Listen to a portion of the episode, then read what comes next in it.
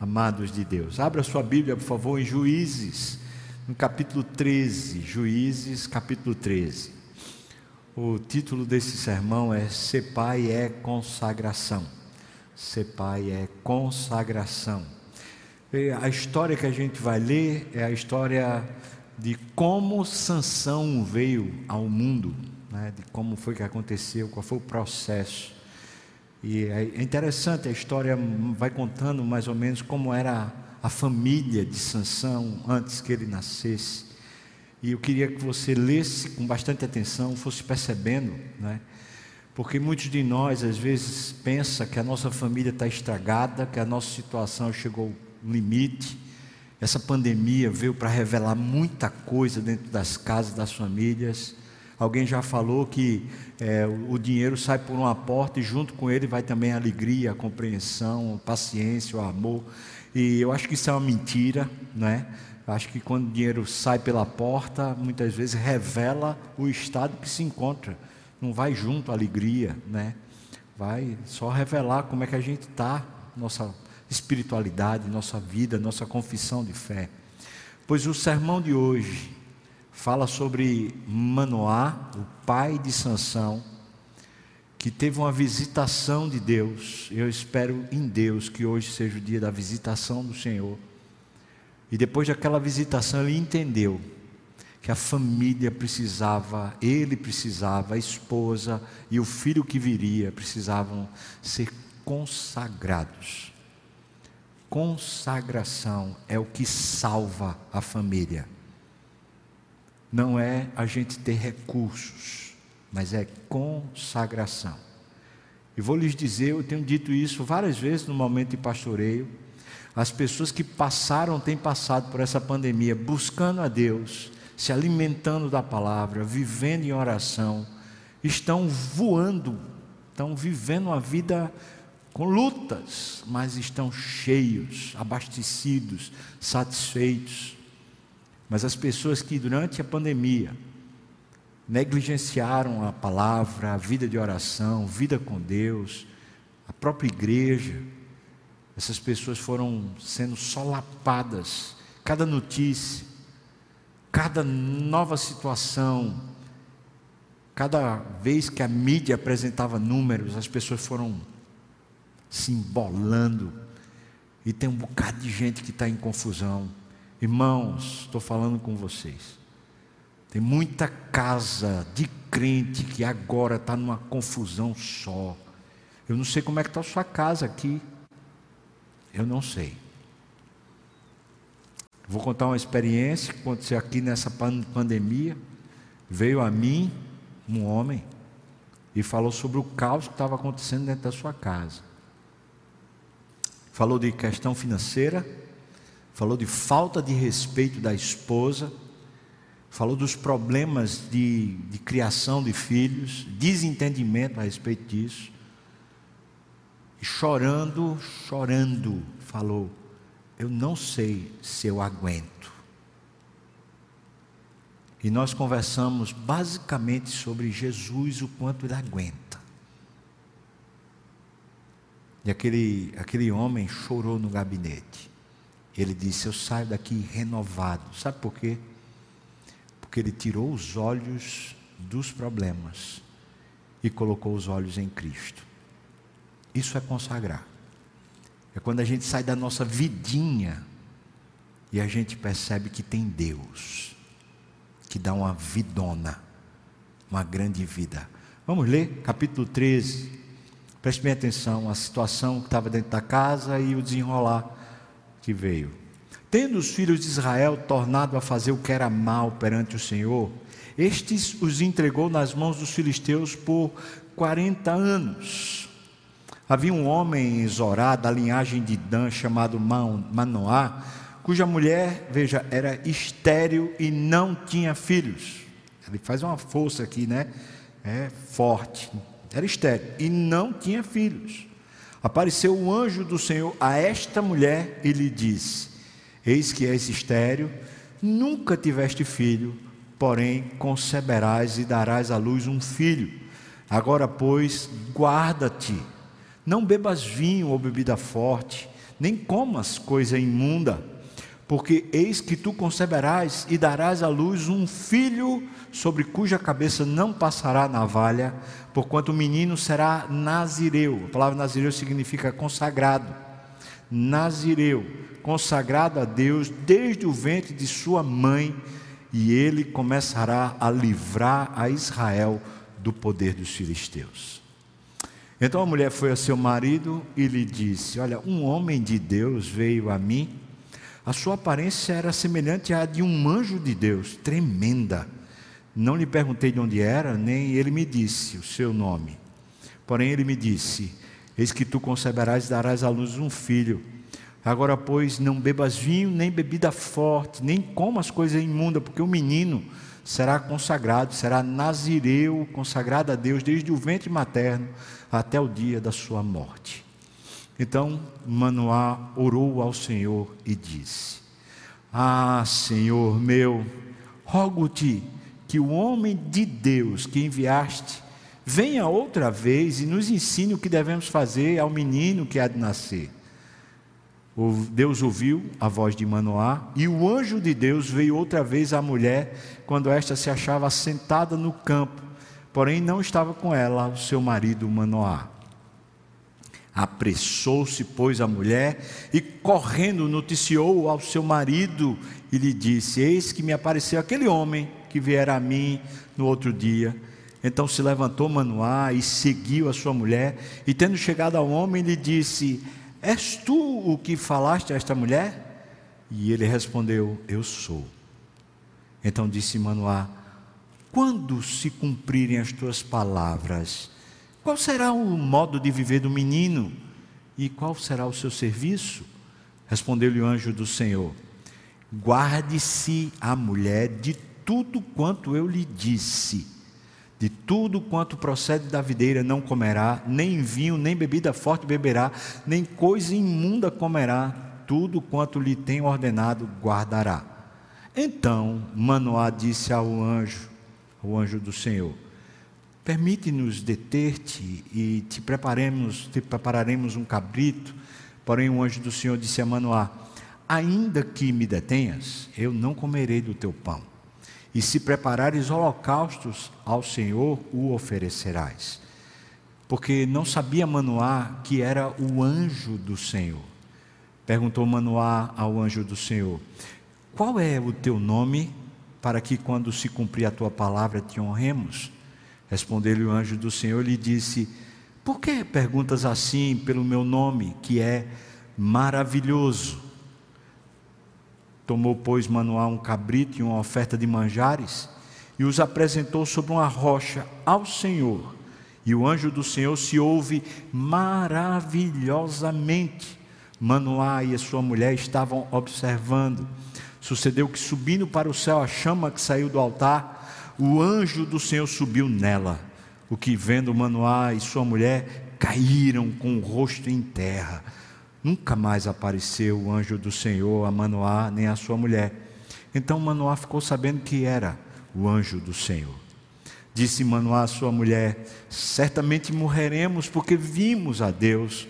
Porém a sua mulher lhe disse: Olha, se o Senhor nos quiser matar, não, não aceitaria as nossas, das nossas mãos o holocausto e, a oferta de manjares, nem nos teria mostrado tudo isso, nem nos teria revelado tais coisas. Depois deu à mulher à luz um filho e lhe chamou Sansão. O menino cresceu e o Senhor o abençoou, e o Espírito do Senhor passou a incitá-lo de Mané Dan até Zorá e Estaol. Amém. Vamos orar. Senhor, eu peço tua misericórdia, Senhor, unção. Ó oh, Senhor, a tua palavra é que, que, dá luz, é que abençoa, é, é a tua revelação, Senhor. Não um discurso, não eloquência, mas a tua voz. Não viemos aqui para ver homens, viemos aqui para te conhecer.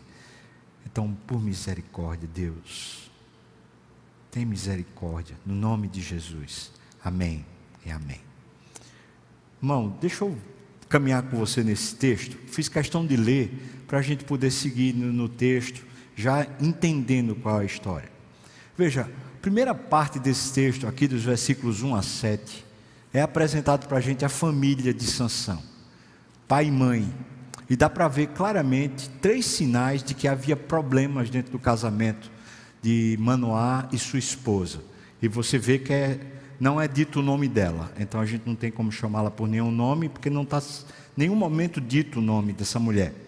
Mas havia um problema, eu queria ver com vocês três possíveis problemas que estavam acontecendo nesse casamento. O primeiro está no versículo primeiro diz que os filisteus, durante 40 anos, estavam subjugando Israel como um chicote de Deus. Isso significa que os judeus, quando plantavam, os filisteus podiam vir e colher na frente deles. Além disso, eles estavam pagando tributo para os filisteus. Isso significa recessão, crise financeira. Para não dizer outros problemas, mas certamente entenda isso. Naqueles últimos 40 anos, Israel não progrediu economicamente e eles estão debaixo de um jugo de servidão. O que eles produzem, eles produzem para pagar, eles não produzem para sobreviver. Então, a família de Manoá, que agora só é composta pelo casal, né? ele e a esposa, certamente eles têm problemas financeiros. Talvez, como muitos de nós, está tendo problema financeiro agora durante a pandemia ou nos últimos anos no Brasil. Segundo indicativo aqui de problemas dentro do casamento, veja no versículo 2. Versículo 2, Deus faz questão de dizer que ela é estéril, a mulher, e que não tinha filhos. O que fortalece a ideia, é intensa a ideia de que essa mulher não produzia. E você sabe que na cultura da época, isso era vergonha ou seja, eles têm um problema. Eles, quando vão para a roda social, quando vão para a festa de alguém, vão para um casamento de alguém, quando eles vão se relacionar com a comunidade, todo mundo tem filhos e eles são a vergonha. Manoá carrega isso sobre si. Maior status de um homem naquela época não era o dinheiro, era a quantidade de filhos que tinha. Manoá não tem nenhum. Por isso, ele está ali, ó, entre os piores, entre aqueles que não são. A mulher tinha o significado da sua existência nos filhos que paria, e essa não pariu nenhum, e não podia ter. E isso, irmão, pense, pense em um casal que vai construindo sua vida dentro da mesma comunidade. Os seus amigos todos têm filhos, os seus amigos todos progridem socialmente e eles vão ficando para trás, isolados, não tem o que conversar. Você já reparou que casal, quando tem filho, as conversas só é sobre filho? Já reparou isso ou não? Não é? Aí o casal que não tem filho fica lá, é, é. Como, como é mesmo? Ah, não, sei, é, é. Não vai mais. As festinhas de, de aniversário de criança. O casal que não tem filho vai fazer o quê? Eles foram ficando segregados. E tem mais: humilhados. E um casal, quando sente assim, começa a culpar um ao outro. Ah, você, você vê, por exemplo, o caso de Abraão e Sara. Abraão e Sara tentaram resolver o problema da esterilidade de Sara como? Colocando Agar. Veja, aqui não diz que em nenhum momento Manoá pegou a serva ou alguma mulher para poder ter um filho. Eles estão sobrevivendo a uma crise de vergonha. Faz anos. Terceiro problema que aqui mostra. E mostra pelas palavras que são usadas pelo anjo para a mulher.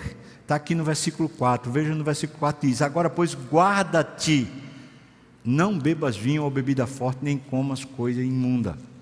A palavra guarda-te está significando que ela precisava frear. Frear. Isso significa que essa mulher provavelmente era uma pessoa que não tinha muito freio. Será que, eu estou supondo, será que essa mulher matava suas mágoas na bebida? Provavelmente. Então, Manoá, além da vergonha, vez por outra, podia, podia ser o caso de pegar sua mulher embriagada, talvez dentro de casa, triste, num canto, bêbada. Além disso, Quando o anjo diz, também guarda de não comer comida imunda, quer dizer, ela não seguia os ritos sociais normais, talvez ela fizesse ali uma feijoada com um pé de porco. Você sabe que o porco é ilícito, é um animal imundo. É tipo assim, ah, sabe aquela pessoa que liberou geral? Uma pessoa que tenta viver direito, está casada com uma pessoa que não é regrada, que passa dos limites, que se perde, fica um desencontro, fica um julgo desigual.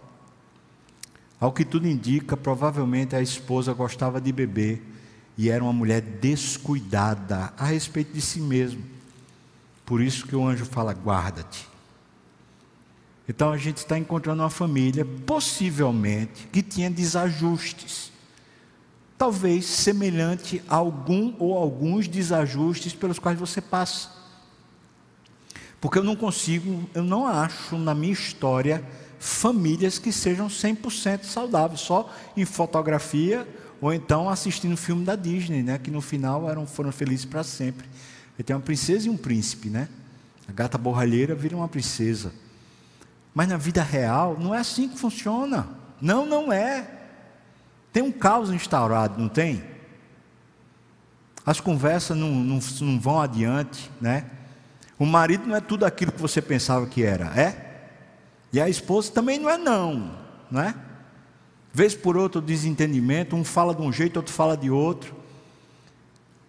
Não necessariamente se falta respeito, mas às vezes se falta. Às vezes é agressivo um lado ou o outro.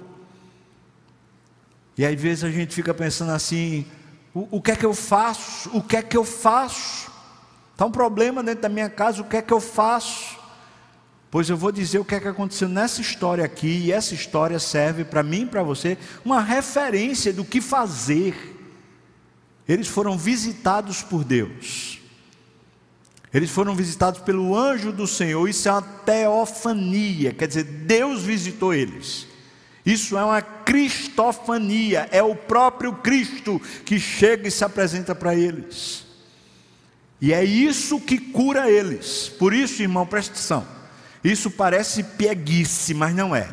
Você quer ter uma família abençoada, quer ter uma, um retorno, uma história, preste atenção.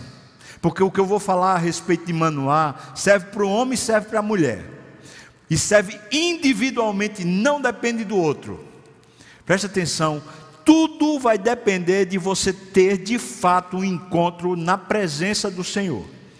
Enquanto Deus não estiver vindo ao encontro da sua casa, você pode fazer o que for, você pode ter um emprego melhor, ter mais recursos, você pode ter mais condições, ser mais atencioso, ser mais gentil, ser mais amoroso. Você pode fazer o que for, não vai ter jeito, porque o desencontro está justamente nos engendros do diabo, e o que livra a nossa casa do diabo é a presença de Deus. Sendo assim, vamos então entrar nesse texto. Primeiro ponto que eu queria pensar para você, a palavra do anjo que foi dada à mulher, esse é o primeiro ponto, foi consagre-se. A palavra do anjo que foi dada à mulher foi consagra-se, consagre-se. Veja que está aqui, nesse mesmo, nesse mesmo perigo, ele diz: você precisa se guardar para você não beber mais, não comer da, da vinha, né, da uva, e nem comer coisa imunda. Consagre-se. E depois ele diz para ela que o nome, o menino não diz o nome, mas diz: o menino será nazireu, será consagrado ao Senhor. Portanto, você vai ter uma coisa que você vai consagrar ao Senhor, primeiro consagre-se. E assim a história vai começar a mudar na consagração dessa mulher. Um voto de nazireato está descrito em, em Números capítulo 6, versículos de 2 a 8, Números 6, de 2 a 8, e consiste basicamente de três coisas que se deveria fazer para se consagrar ao Senhor. Primeiro, não comer coisa alguma, nem beber coisa alguma que viesse da vinha, da uva. Nem comer a uva, nem a pasta feita da uva, nem absolutamente nada da uva, inclusive o suco de uva, nem o vinho. Nada. Segunda coisa, não passar navalha na cabeça, ou seja, não corta o cabelo. Deixa o cabelo crescer E a mulher podia fazer o voto de nazireato também. Não era só o homem. Terceira coisa, você não podia se aproximar do cadáver. Não podia ir para uma cerimônia fúnebre. Inclusive está aqui no texto de Números, dizendo assim: olha, nem sequer você vai para o ofício fúnebre do pai, da mãe, do irmão, nada. Você fica longe de qualquer morto. Um animal que está na beira do caminho morto, você fica longe, você não toca, você não participa disso. Assim você se consagra ao Senhor. Então, basicamente, três coisas para se consagrar no voto de nazireado. Quais seriam as três coisas? Primeiro, não comer nada ligado, nem beber nada ligado à, à uva. Segundo, você não passa navalha na sua cabeça. Terceira coisa, você faz o quê? Não toca em nenhum morto, mesmo que seja sua esposa, seu filho, sua mãe, quem for. Você fica longe. Isso era a consagração, portanto, era separar. Então, como a partir do que o anjo disse para a mulher, você vai consagrar-se para consagrar o filho que vai vir no seu ventre? Então, como é que a gente pode consagrar a família? A partir daqui, eu queria começar a aprender com você. Veja aí, dos versículos 8 até o versículo 14, vai começar a apresentar para a gente três coisas nesses versículos, depois mais uma coisa no próximo capítulo, no próximo, nos próximos versículos. Veja, a primeira coisa no versículo oitavo, veja o que diz lá. É, é a, a, palavra que o Manoá vai falar para Deus. Ele diz: Ah, Senhor meu, rogo-te que o homem de Deus que enviaste venha outra vez e nos ensine o que devemos fazer ao menino que há de nascer você reparou, se você leu até o versículo 7, que a mulher disse para ele o que foi que o anjo tinha dito. Mas Manoá sabe que ele tem um papel de liderança. E ele vai consagrar a casa dele. Então ele está pedindo a Deus a informação. E ele está dizendo: Senhor, preste atenção. O anjo apareceu para a mulher, mas ele está dizendo: Senhor, eu preciso também do anjo na minha vida. Eu preciso também da visitação do Senhor na minha vida. Talvez a mulher fosse quem bebesse. Talvez a mulher fosse descuidada. Talvez a mulher não tivesse muita estribeira. Eu não sei, estou supondo.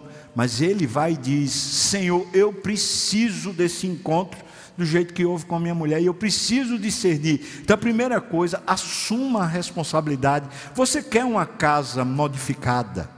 Você quer a bênção de Deus sobre a sua casa, assuma a responsabilidade, você, de orar e pedir a Deus a direção dEle, pedir a visitação dEle na sua vida. Senhor, por favor, eu preciso de um encontro contigo. Essa é a primeira coisa. Não há como a gente ser consagrado sem a visitação de Deus. Essa é a primeira coisa. A segunda coisa está no versículo 10. Veja no versículo 10 diz: Apressou-se, pois, a mulher e correndo noticiou o marido, porque o anjo voltou. Por causa do pedido do marido, o anjo voltou, mas voltou para aparecer para ela de novo. Mas acontece que Manoá já tinha deixado claro nas suas orações para Deus, e certamente a gente tira isso por inferência. Ele disse para a mulher: Olha, se esse anjo aparecer de novo, eu quero me encontrar com ele, eu quero conversar com ele, eu preciso de instrução, eu preciso. Então a segunda coisa, demonstre a sua família a esposa, marido, filhos, pai, mãe, quem tiver ao seu redor, demonstre, deixe claro que para você consagração é a coisa mais importante. Porque se ele não deixar claro para a mulher, a mulher só ia relatar de novo para ele: olha, o anjo voltou e falou as mesmas coisas.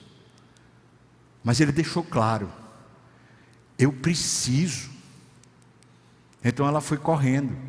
E ele veio com ela para ter um encontro. Deixe claro para sua casa.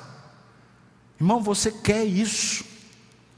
Então deixe claro, até porque você se protege de você mesmo.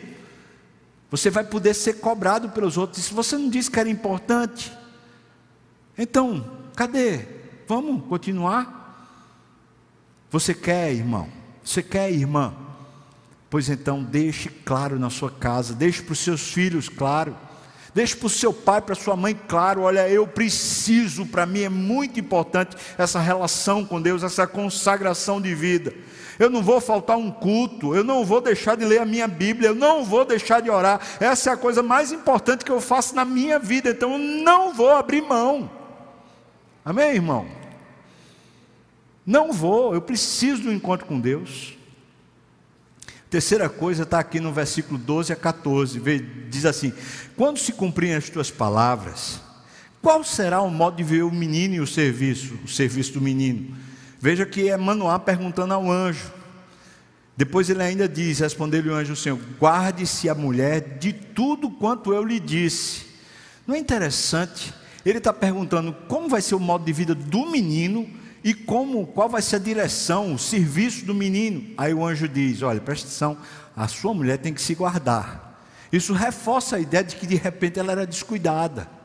Talvez ela estivesse tendo problema com álcool, eu não sei. Mas ele diz para o homem: a sua mulher precisa se consagrar. Não é impressionante? A terceira coisa. Terceira coisa, você quer consagrar a sua casa, quer, quer consagrar de verdade. Olha, nos seus encontros com Deus, Procure a sua palavra, a palavra de Deus, para discernir como tratar a sua família. Procure ouvir e discernir a voz de Deus sobre como tratar a sua família. Não adianta a gente dar bibliada, irmão. Não adianta a gente responder na carne. Não, não adianta a gente ter o evangelho intelectual tem que ser poder do Espírito. Isso significa que a gente se deteve na presença de Deus, a gente ouviu a voz de Deus, e a voz de Deus está ecoando na nossa boca. Um anjo diz para ele: Antes de eu falar do seu filho, eu vou falar da situação da sua esposa. Ela precisa se guardar, e você precisa saber disso. E veja que ele só pediu a respeito do coisa. Então, a terceira Terceira questão para consagrar sua família é: nos seus encontros com Deus e com a palavra de Deus, procure entender como a sua família deve viver. Quando eu tive um, uma crise conjugal com minha esposa, alguns anos atrás, quando eu percebi que eu estava sendo todo errado, e veja, não estava vendo imoralidade, eu simplesmente não estava revelando amor pela minha esposa, e a minha esposa estava se sentindo seca, faltando amor por ela.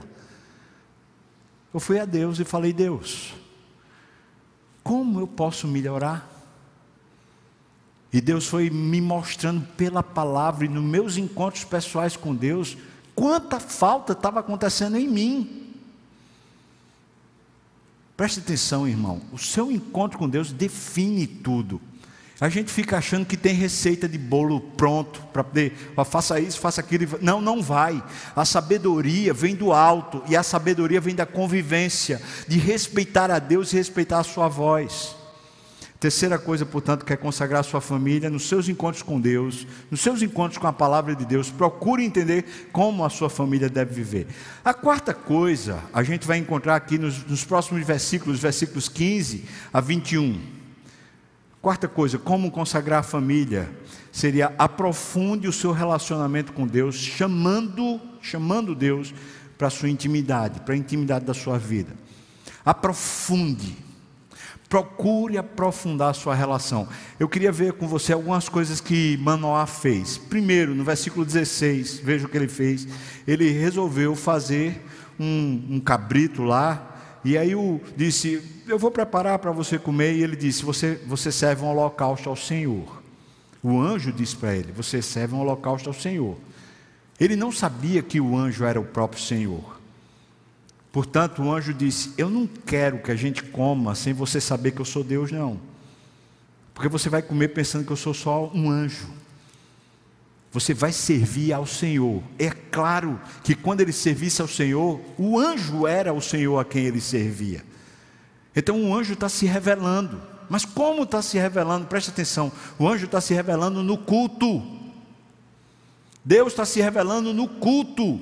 Ele está dizendo: Olha, eu gostaria de servir para o Senhor um alimento. Eu queria, que, eu queria que o Senhor entrasse na minha casa. Eu queria que a gente tivesse um pouco mais de comunhão, um pouco mais de intimidade. Então o anjo diz: Tá bom. Sabe como a gente vai ter intimidade? Culto. A gente vai ter intimidade quando você começar a fazer os holocaustos. Aí a gente vai ter intimidade.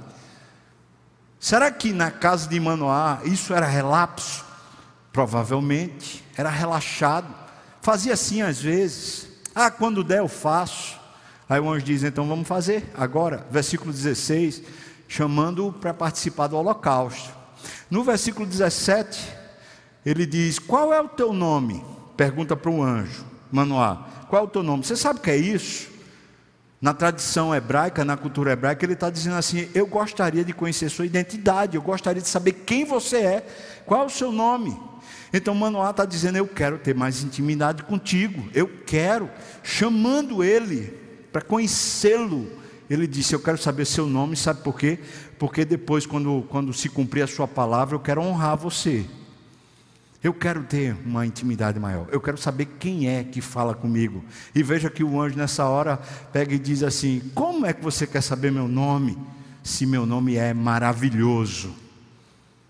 Veja que maravilhoso significa incompreensível, extraordinário. Se você está tendo um encontro que é incompreensível para você, não é para você usar lógica para entender, é para você se maravilhar.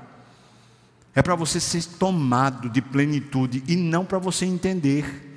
Veja só, irmãos, a consagração não é para a gente saber coisas sobre Deus, é para a gente se maravilhar com Deus, para o coração ficar cheio de Deus, para o coração ser tomado pela plenitude de Deus. É isso que é a consagração. Ainda aprofundando o seu relacionamento com Deus, letra C, Veja o versículo 19: sirva-o enquanto ele faz maravilha na sua casa. No versículo 19, diz que o, o anjo se ouve maravilhosamente. A expressão que está usada é, é essa. Pois eu vou dizer uma tradução equivalente, usando o texto em hebraico, a tradução equivalente é o seguinte: ele pôs em ordem por ação extraordinária. Ele fez aquilo que está além da capacidade humana. Você entendeu o que foi que aconteceu enquanto eles estão tendo intimidades, enquanto eles estão aprendendo a se conhecer e se amar, enquanto Deus está se revelando para Manoá e Manoá está se maravilhando com Deus e com a sua casa e com a sua família. Você sabe o que é que acontece? Aquele anjo começa a pôr em ordem aquela casa de forma sobrenatural. Não foi receita de bolo. O anjo começou a reorganizar a família, reorganizar a esposa e preparar para aquele lá ser o lugar onde nasceria Sansão. Que coisa maravilhosa, irmão. Porque Deus se ouve sempre maravilhosamente quando estamos na presença dEle. É para consagrar e a vida entra em ordem. Quando eu era pastor de adolescentes, tanto aqui como lá na Madalena, na Madalena foi mais tempo do que aqui. Quantas vezes eu vi um adolescente, um jovem começava a buscar o Senhor, e a vida se organizava, não porque ele estava seguindo regras, mas porque ele começava a priorizar o que precisava ser priorizado.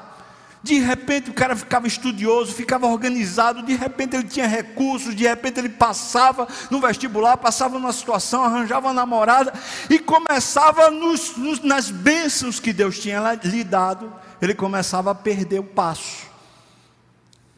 Não buscava mais a Deus. Agora eu preciso cuidar da universidade, eu não tenho mais tempo. Agora eu preciso cuidar do meu emprego, eu preciso cuidar do meu namoro, eu preciso não sei o que. E ó, definhando, definhando, definhando. Daqui a pouco estava um novelo a vida. Não acontece com você? A vida vai virando novelo, sabe por quê? Porque a gente deixa Deus de lado. A gente não se maravilha mais com a presença de Deus. Mas veja que é justamente a maravilha de Deus que ninguém pode fazer e ninguém pode explicar. Enquanto nos consagramos, é isso que organiza a nossa história. É isso que nos prepara para o futuro. É isso que abre a nossa madre para os projetos de Deus finalmente entrarem na nossa história. É isso que recupera a nossa saúde. É isso que promove saúde espiritual e poder espiritual de nós enquanto a gente consagra. E ele resolveu dizer: Eu preciso de intimidade, por isso fica aqui, deixa eu fazer comida. Qual é o teu nome? E o anjo vai se revelando, até que ele pega o holocausto, ele põe na pedra. E quando ele põe o holocausto na pedra, aquele fogo sobe e o anjo também sobe. E aí veja o versículo 20: diz: Sucedeu que subindo para o céu a chama que saiu do altar, o anjo do Senhor subiu nela o que vendo Manoá a sua, e sua mulher caíram com o rosto em terra. Nunca mais apareceu o anjo do Senhor a Manoá nem a sua mulher. Então Manoá ficou sabendo que era Deus, o anjo do Senhor. Essa é uma expressão do Velho Testamento para falar era Deus que estava aqui entre nós. Foi, foi na intimidade. E quando ele serviu, quando ele cultuou, quando finalmente ele reconheceu o nome, o caráter, a pessoa, a história dele se organizou. E ele falou: era Deus o tempo todo. A gente nem percebia, a gente pensava que era a gente que estava tomando as decisões corretas, a gente pensava que era a gente que estava aprendendo a conversar, a gente, marido e esposa, a gente pensava que era a gente que estava fazendo um caminho direitinho, era não, era Deus o tempo todo que estava organizando a nossa história. Só Deus é quem pode organizar a nossa história. A consagração traz um novo tempo para essa família. Porque o final do texto, aqui, a gente vai do versículo 22 a 25, o que vai acontecer é o nascimento de Sansão. E eu queria que você pensasse nessa última parte Justamente como esse, esse novo momento, veja como a história se reorganiza de fato. Primeiro ponto que eu queria que você visse no versículo 22 a 23, eles estão alegres por se perceber, veja só, eles estão alegres, ambos, Manoá e a esposa estão alegres por se perceberem perdoados e abençoados por Deus. Veja aí como está o versículo 22, diz assim, versículo 23, né? Se o Senhor nos quiser matar, isso é a voz da mulher, não aceitaria de nossas mãos o holocausto, nem a oferta de manjares, nem nos teria mostrado tudo isso, nem nos teria revelado tais coisas. Então eles se sentiram simplesmente abençoados. O Senhor não quis matá-los. Estão perdoados estão sarados. Mas como foi que aconteceu isso? Eles quiseram ter intimidade com Deus. Eles quiseram. Eles propuseram. Eles oraram. Eles não perderam a visitação de Deus. Eles se dispuseram de verdade a que Deus participasse da história deles. Segunda coisa que está aqui nessa consagração tornou um novo momento é o nome que eles dão ao, ao filho. Se você der uma olhada, versículo 24, depois deu a mulher à luz um filho e lhe chamou Sansão. E o menino cresceu e o Senhor o abençoou. Veja, Sansão significa como o nascer do sol. O nascer do sol é um novo dia, é um novo tempo. E a própria Bíblia diz que o choro pode durar uma noite, mas a alegria vem pela manhã. Está nascendo um novo momento na história, e eles estão reconhecendo, e por isso eles chamam Sansão. Eles chamam como o sol, como o nascer do sol, como o fulgor, o brilho que toma a nossa vida agora. Que coisa impressionante. Agora você está lembrado no começo da história como é que estava a família deles? Aparentemente tinha três problemas: um problema financeiro, o segundo, eles tinham um problema de vergonha social, o terceiro, eles tinham um problema de vida desorganizada, especialmente da esposa, talvez ela até bebesse demais. Ou seja, a vida estava assim, ó. Quem ia poder resolver isso? Quem? Agora perceba, o nascimento de Sansão seria para libertar Israel. Deus disse: Eu estou mandando ele para poder libertar desse jugo dos filisteus. Então seria uma bênção para a nação. Mas veja só: o nascimento de Sansão foi o fim do problema financeiro deles. Porque se Sansão liberta Israel do jugo dos filisteus, eles, junto com todo o povo, também estão abençoados. Portanto, eles estão livres do problema financeiro. Segunda coisa que aconteceu, a mulher que era estéril e trazia vergonha social para casa, está resolvida a vergonha social, porque agora ela tem filho. E se você vai no capítulo 16, versículo 31, você vai ver que teve filhos, não só Sansão. Então está tirada a vergonha social. O segundo problema foi resolvido. E aí vem o terceiro problema. A esposa está organizada agora. Ela não vive mais aquela vida foi refeita. Teve um nascer do sol na história deles. O sol da justiça brilhou. Agora tem uma nova razão operando dentro de casa. E não é Sansão essa nova razão. Sansão foi simplesmente a maneira que Deus usou para dizer para eles: vocês precisam se consagrar. Sansão era a abertura da madre para dizer: vocês precisam gerar os sonhos de Deus, os planos de Deus na vida de vocês. Vocês precisam parar de se envolver apenas com vocês mesmos. Vocês precisam parar de ficar olhando só para os próprios problemas e começarem a olhar para aquele que é o Deus restaurador, renovador, aquele que ressuscita, que faz nova história, que faz novo tudo. Ele pega o perdido, ele levanta do pau desvalido, ele faz da mulher estéril mãe de filhos. Deus é extraordinário, é maravilhoso. O nosso Deus. E é Ele quem restaura a nossa sorte, Ele quem restaura a nossa vida. Pergunto para você: você tem consagrado sua vida durante essa pandemia? Durante, durante essa pandemia, talvez a gente ficou, né, ainda está, cheio de insegurança. Perdeu emprego, perdeu dinheiro, perdeu ameaças, crise. Talvez alguns que estão aqui, talvez alguns que estão em casa, estão bebendo demais. Talvez um filho está perdido na pornografia, ou talvez está perdido em drogas, ou está perdido mesmo em algum outro tipo de vício, talvez bebida.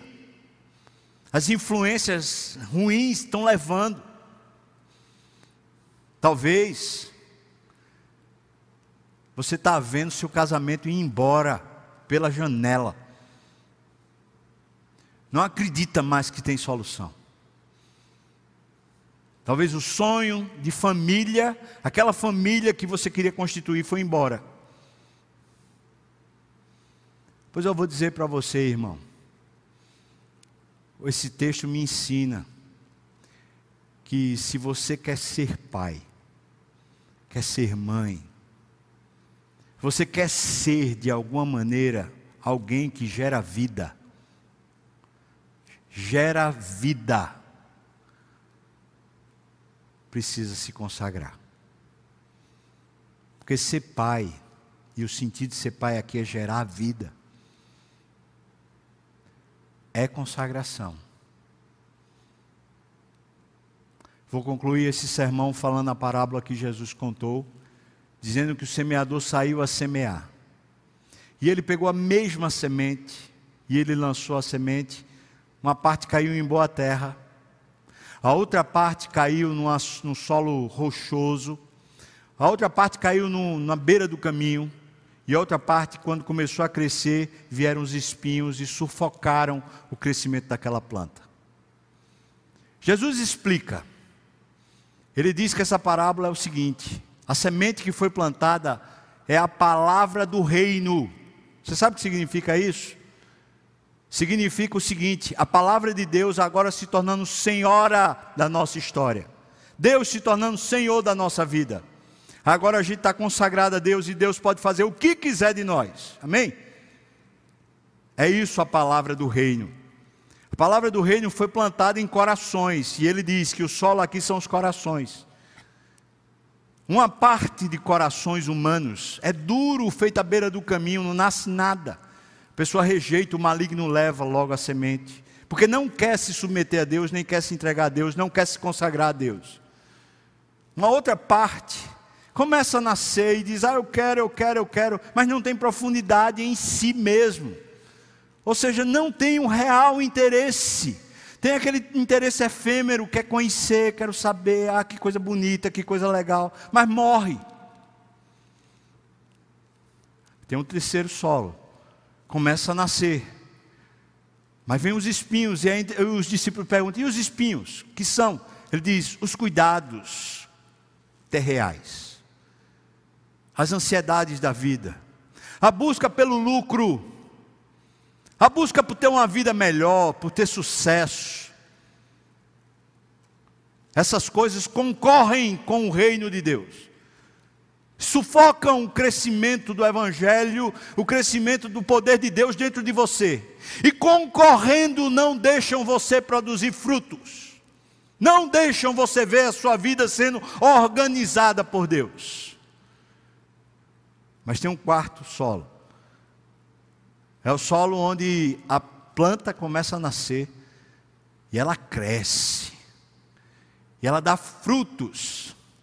A 30 por um, a 60 por um, a 100 por um, porque ela não para de dar frutos, sabe por quê? Porque aquilo ali é a divina semente num solo que disse: A minha vida é tua, Deus, eu me consagro.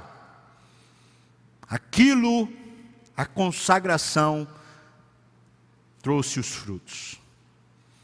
Pois eu chamo você para se consagrar, irmão, mas para se consagrar de verdade.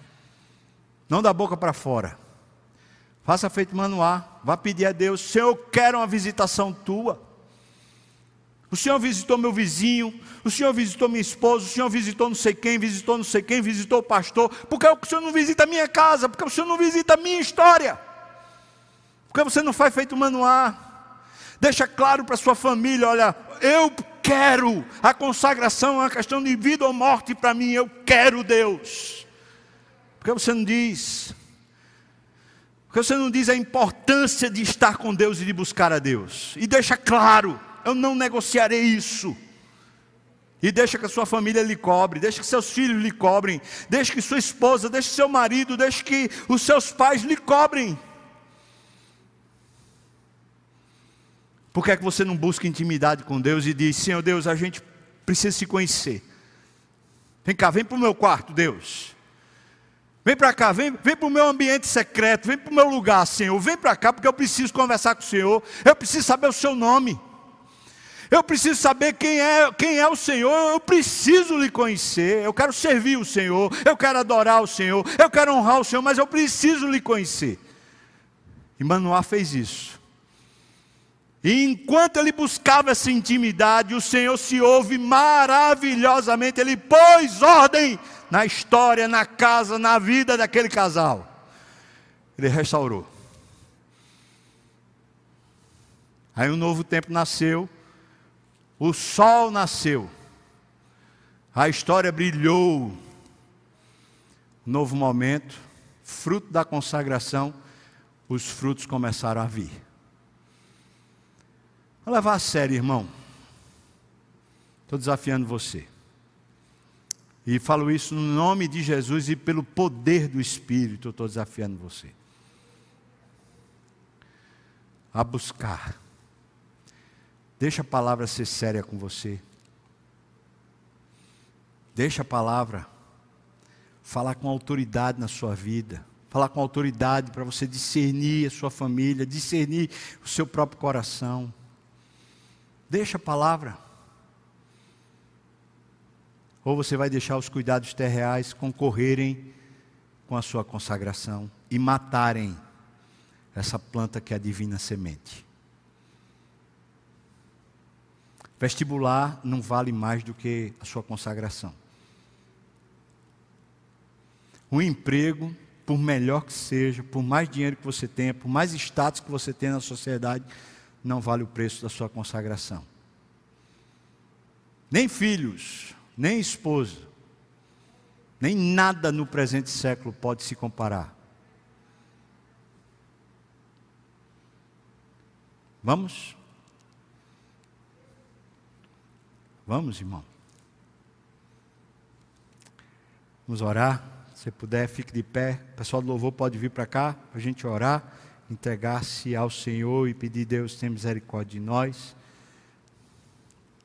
Quero lhe fazer um desafio. Se você quiser estar tá em casa, se estiver em casa e quiser, fique de joelhos onde você estiver na sua casa, se você puder. Aqui no templo, se você está dizendo, Senhor, eu quero, eu quero uma visitação tua, dessas que muda a minha história. Eu quero viver isso. Eu queria convidar você a ficar de joelhos, se você quiser e puder, e puder, se você puder. Também se você quiser, não se sinta constrangido. De jeito nenhum. Fique do jeito que você achar que deve. Mas eu convido você a buscar isso. Senhor, a nossa vida vai e vai mesmo E o Senhor sabe em que ponto nos encontramos aqui nesse momento. Quando aqui nos ajoelhamos, Senhor, não é para homens verem, mas é para o Senhor ver. Por favor, perceba o nosso coração aqui nesse momento, nessa hora, Senhor. Quando o Senhor se faz presente aqui de forma irrefutável. Deus, olha para o nosso coração. Vê, Senhor, nós temos andado por tantos caminhos. Traz o teu perdão, Senhor. Traz o renovo. Traz a bênção do Senhor de novo para os nossos olhos nos faz ver que o Senhor não está nos condenando, o Senhor quer nos abençoar. O Senhor quer fazer do nosso ventre um ventre fértil para todos os teus projetos na nossa vida. Ainda não morremos, viveremos, certamente viveremos. Ó oh, Senhor Deus, levanta o teu povo Visita-nos, Senhor Deus, visita a nossa casa, visita os nossos filhos, visita mim, visita minha esposa, visita todos os que estão genuinamente te dizendo: Eu preciso do Senhor. Ó oh, Deus, não nos deixe perder a tua visitação. Não deixe, Senhor, passar de nós a tua visitação como se não fora nada. Nos faz de coração querer de coração buscar, de coração honrar, de coração prestar cultos ao Senhor, Deus, de coração, Senhor, até que a gente veja, num abrir de olhos, que o Senhor se ouve maravilhosamente entre nós e fez o que ninguém jamais poderia fazer. Faz isso, Senhor, restaura a nossa sorte. Foi o Senhor quem prometeu o Senhor disse que se a gente se alegrasse no Senhor, o Senhor satisfaria os desejos do nosso coração. Se a gente te buscasse de todo o coração, o Senhor contemplaria e abençoaria a gente. Então nós estamos orando segundo a tua palavra e te pedimos essa visitação, Senhor, no nome de Jesus. Amém e amém. Que a graça do nosso Senhor e Salvador Jesus Cristo, o amor de Deus, o nosso querido e amado Pai, comunhão, consolo, a bênção, o poder, o avivamento do Espírito venha sobre nós, o povo do Senhor, não só aqui e agora, mas até quando o Senhor voltar e nos tomar de volta para si mesmo. Aleluia. Amém. Aleluia. Amém. Amém. Amém.